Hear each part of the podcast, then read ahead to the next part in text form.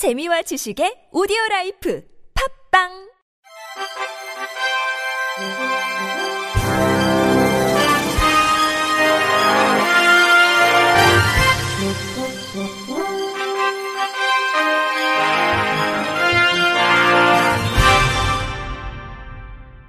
청취자 여러분 안녕하십니까? 3월 2일 수요일 KBRC 뉴스입니다. 여야 국회의원 67명이 지난해 인천 연수구의 한 장애인 주간보호센터에서 발생한 20대 장애인 학대 사망 사건과 관련해 가해자들에게 엄벌을 촉구하는 탄원서를 28일 인천지방법원에 제출했습니다. 김혜지 국민의힘 의원 등은 탄원서를 통해 2017년부터 2019년까지 장애인 학대 피고인 886명 가운데 징역형을 선고받은 사람은 426명으로 절반에도 미치지 못했다며 신체적 학대를 저지른 피고인이 실형을 선고받는 경우도 31.6%에 불과했다고 밝혔습니다. 또 이들은 이러한 미온적인 판결이 이어지는 사이 장애인 학대 피해자는 2018년 889명에서 2019년 945명, 2020년 1008명으로 매년 증가하고 있다고 덧붙였습니다. 아울러 김 의원 등은 국회도 장애인 학대 범죄에 대한 처벌을 강화하는 내용을 담은 장애인 복지법 및 특정 강력 범죄 처벌에 관한 특례법 개정안을 논의하고 있지만 이러한 논의가 아직 현장에는 제대로 반영되지 못하는 안타까운 상황이라고 지적했습니다. 이어 재판부는 장애인 학대 범죄에 대한 강력한 처벌이 필요하다는 국민적 여론과 이번 사건이 우리 사회에 경종을 울려야 한다는 피해자 가족들의 목소리를 고려해 가해자들에게 관련 법률에 의거한 엄중한 판결을 내려주길 바란다고 요청했습니다. 앞서 지난해 8월 인천 연수구 장애인 주간보호센터에선 20대 중증장애인 남성에게 음식물을 억지로 먹이려다 기도가 막혀 사망하는 사건이 발생했으며 이를 주도한 주간보호센터 원장과 사회복지사들에게 업무상 과실치사 및 학대치사 혐의로 재판이 진행 중입니다. 이날 탄원서 제출엔 이번 사건의 유가족들도 함께했으며 피해자 아버지는 이번 사건은 장애인의 자기 결정권이 무시당했을 때 얼마나 처참한 결과가 일어날 수 있는지 극명하게 보여주고 있다며 이에서 4년에 불과한 학대치사 양형 기준을 상향하고 장애인을 대상으로 한 범죄를 예방하기 위한 대책을 마련해야 한다고 주장했습니다.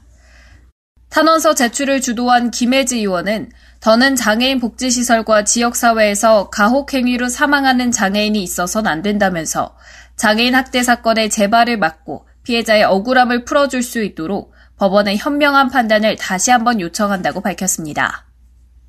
코로나 대응 기조가 고위험군 외엔 사실상 자율 방역으로 바뀌면서 장애인의 코로나 대응은 더 힘겨워졌습니다. 지난주엔 코로나 검사를 받으러 가던 시각장애인이 거리에서 숨지기도 했습니다. 자가 진단에서부터 어려움을 맞닥뜨리는 이들의 상황을 TV조선 윤서아 기자가 들여다봤습니다. 지체장애 1급인 조윤숙 씨. 약국에서 신속 항원검사 키트를 사는 것부터 절차 하나하나가 만만찮은 도전입니다. 계속된 근육 경련에 검사용 시약을 떨어뜨리고 맙니다. 조윤숙 지체장애인. 한 손으로 해서 이빨을 뜯었는데 그게 시약 같은 경우 입으로 들어가서 방역 체계 개편으로 장애인은 집중 관리 대상에서 제외되면서 검사부터 치료까지 알아서 해야 합니다. 진짜 격리죠 격리. 그냥 혼자 있다가 먹지도 못하고 굶어 죽을 수도 있고. 지난 22일 서울 강동구에선 코로나 선별진료소로 향하던 시각장애인 오모 씨가 거리에서 숨진 뒤 사후에야 확진 판정을 받았습니다. 가족 3명이 확진되자 홀로 PCR 검사를 받기 위해 길을 나선 오 씨는 집에서 불과 30m 떨어진 이 골목에서 쓰러졌습니다. 지난 2년간 코로나 확진 판정을 받은 장애인 9,943명 가운데 사망자는 335명. 비장애인 사망률에 비해 4배 이상 높습니다. 김혜원 서울시 장애인 인권센터 변호사. 입원조차 안 되고 있기 때문에 거의 개인의 운에 맡기는 하지만 중증 장애인을 위한 전용 병상은 전국에 23개 뿐이어서 확충이 필요하다는 지적입니다. TV조선 윤서입니다. 한국장애인단체 총연맹은 제20대 대통령 후보들의 공약, 장애인 삶 변화시킬까라는 주제로 20대 대선 후보 4명의 장애인 공약을 비교 분석한 장애인 정책 리포트를 발간했다고 밝혔습니다. 장에게는 2000년부터 매 선거마다 선거연대를 구성해 장에게 요구 공약을 마련하고 장애인 중심의 정책 선거를 목표로 직접 정치 참여 확대, 참정권 보장과 같은 주요 현안들을 해결해 왔습니다. 올해 제20대 대선을 앞두고도 지난해부터 2022 대선 장애인 연대를 구성해 장애인의 삶에 직접적 영향과 패러다임 변화를 제시하는 공약을 발표 및 제안했습니다. 2021년 여름 이재명 후보가 경선에서 장애인 국가 책임제를 언급한 것을 시작으로 지난해 말부터 올해 2월까지 장애인 공약이 발표됐습니다. 일부 공약은 전문이 공개되지 않아 세부적인 내용을 다루기에 한계가 있었지만 대선 연대 및 여러 장애인 단체들의 요구 공약과 4대 정당 대선 후보들의 공약 발표 시점, 세부 공약 내용 등을 한눈에 볼 수 있도록 정리했습니다. 비교표 및 자세한 내용은 장애인 정책 리포트 제416호에서 확인할 수 있습니다. 한편 월간 한국장총 장애인 정책 리포트는 장애 당사자가 겪는 불편한 사례와 이슈를 주제로 선정해 심도 있게 풀어나가도록 구성해 1999년 3월 29일 창간을 시작으로 매월 1회 발간되었습니다. 해당 리포트는 한국장총 홈페이지의 발간 자료에서 상시 열람이 가능합니다. 대선 후보들의 공약을 쉽게 접하고 투표하는 건 유권자라면 누구나 누려야 할 권리입니다. 그런데 이 권리를 얘기하기 쉽지 않은 사람들이 있습니다. 발달장애인 유권자들 얘기인데요. 후보들 공약을 이해하기 어려운 상황인데 그렇다고 손 놓고 있어야 할까요? KBS 조지연 기자가 이 문제 짚어봅니다. 공약은 어떤 것이고 투표는 어떻게 해야 하는지 교육을 받고 있는 발달 장애인들. 한자어 투성이의 공보물은 발달 장애를 가진 유권자들에게 일단 쉽지 않습니다. 최우진 지적 장애인. 한자도 이렇게 막 어려운 공약들이 있고 어떻게 해야 될지 몰라가지고 그냥 읽기만 하고 포기한 적이 있었어요. 그래서 미국, 영국 등 국가에서는 발달장애인 등을 위해 쉬운 언어로 정보를 전달하는 공약집을 따로 만듭니다.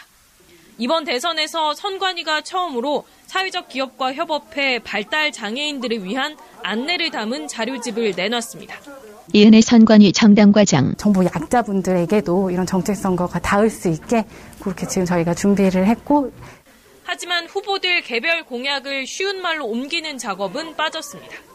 우리 선거법은 시각장애인을 위한 점자형 선거 공보 등만 의무화하고 있기 때문입니다. 이용석 한국장애인 총연합회 정책실장. 이분들이 그것을 읽어도 제대로 이해할 수 없다고 미리 어, 직, 어, 예감하는 것. 어, 발달장애인 분들의 자기결정권을 어, 정부에서 또 국가에서 제대로 권리로서 인정하지 않는 이번 대선에서 발달장애인 유권자는 등록된 장애인만 따져도 16만 명에 달합니다. 김대범 지적 장애인. 장애인들은 선거를 못할 것 같아. 무시하지 말고 우선은 좀 기다려주고 경청해주고 좀 우리가 투표를 할 수 있게끔 도와주면 우리도 투표할 수 있다. KBS 뉴스 조지현입니다. 제주 장애인 인권 포럼은 제20대 대통령 선거 투표소 중 60%가 장애인이 접근하기 어려운 것으로 나타났다고 밝혔습니다. 제주 장애인 인권 포럼은 지난 16일부터 22일까지 도내 143개 투표소를 대상으로 장애인 당사자 13명으로 구성된 단원이 직접 투표 장소를 방문해 접근성 모니터링을 진행했습니다.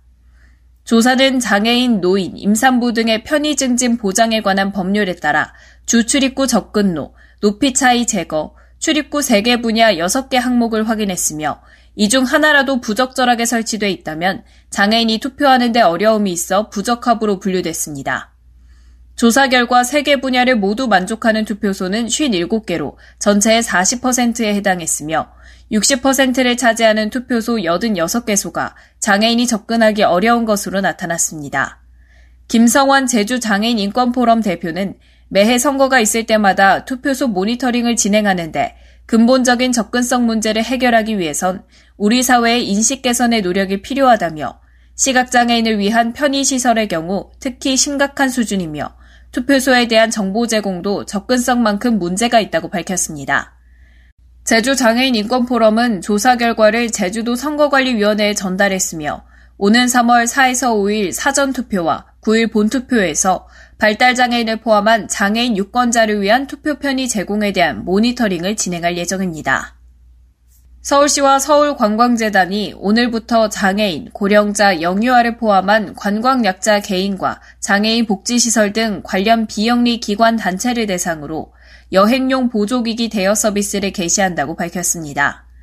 대여 품목은 휠체어를 포함한 총 15종 34점으로 이 중 가장 이용률이 높은 품목은 전동으로 움직이며 쉽게 조종 가능한 수전동 휠체어입니다. 이 외에도 숙박시설 투숙 시 유용한 이동형 리프트와 샤워 휠체어, 턱이나 한 개에서 세 칸의 계단에서 사용 가능한 휴대용 경사로 등 관광 약자의 편리한 여행에 꼭 필요한 다양한 보조기기가 준비되어 있습니다. 서울 다누림 여행용 보조기기는 최소 3일부터 최대 15일까지 무료로 빌릴 수 있으며 서울 내 희망 장소에서 수령하고 반납할 수 있습니다. 대여 신청은 서울 다누림 관광 누리집에서 할 수 있으며 관련 문의는 서울 다누림 관광센터로 하면 됩니다. 이경재 서울관광재단 시민관광팀장은 4월부터는 휠체어 탑승석을 갖춘 서울 다누림 버스와 미니밴도 운영을 재개할 예정으로 휠체어에 앉은 상태로 버스에 탑승해 편리하고 안전하게 여행할 수 있다라며 장애인 여행, 효도 여행, 웰니스 관광 등 관광 약자의 다양한 수요를 반영해 누구나 여행이 즐거운 서울이 되도록 노력하겠다라고 밝혔습니다. 끝으로 날씨입니다. 목요일인 내일은 아침엔 쌀쌀하고 낮에는 포근한 날씨가 이어지겠습니다. 내일 아침 최저 기온은 서울이 영하 1도, 대전이 영하 1도, 광주 영상 1도, 대구 0도를 보이겠고, 낮 최고 기온은 서울이 영상 10도, 인천 영상 8도, 광주 영상 16도, 대구도 16도까지 오르겠습니다. 일교차가 15도 이상 크게 벌어지면서 아침엔 겨울 같고 낮엔 초봄 같은 날씨가 금요일까지 이어질 것으로 보입니다. 오전까지는 강원 영동과 영남을 중심으로 순간 풍속이 시속 55km가 넘는 센 바람이 불겠습니다. 강풍주의보가 발령된 강원 산지에는 3일 아침까지 순간 풍속이 시속 90km가 넘는 매우 센 바람이 불 것으로 예상됩니다. 미세먼지는 수도권과 세종, 충북, 충남, 전북에서 나쁨 수준이고 다른 지역은 보통 수준 보이겠습니다. 날씨였습니다. 이상으로 3월 2일 수요일 KBRC 뉴스를 마칩니다. 지금까지 제작의 권순철, 진행의 최유선이었습니다. 고맙습니다. KBRC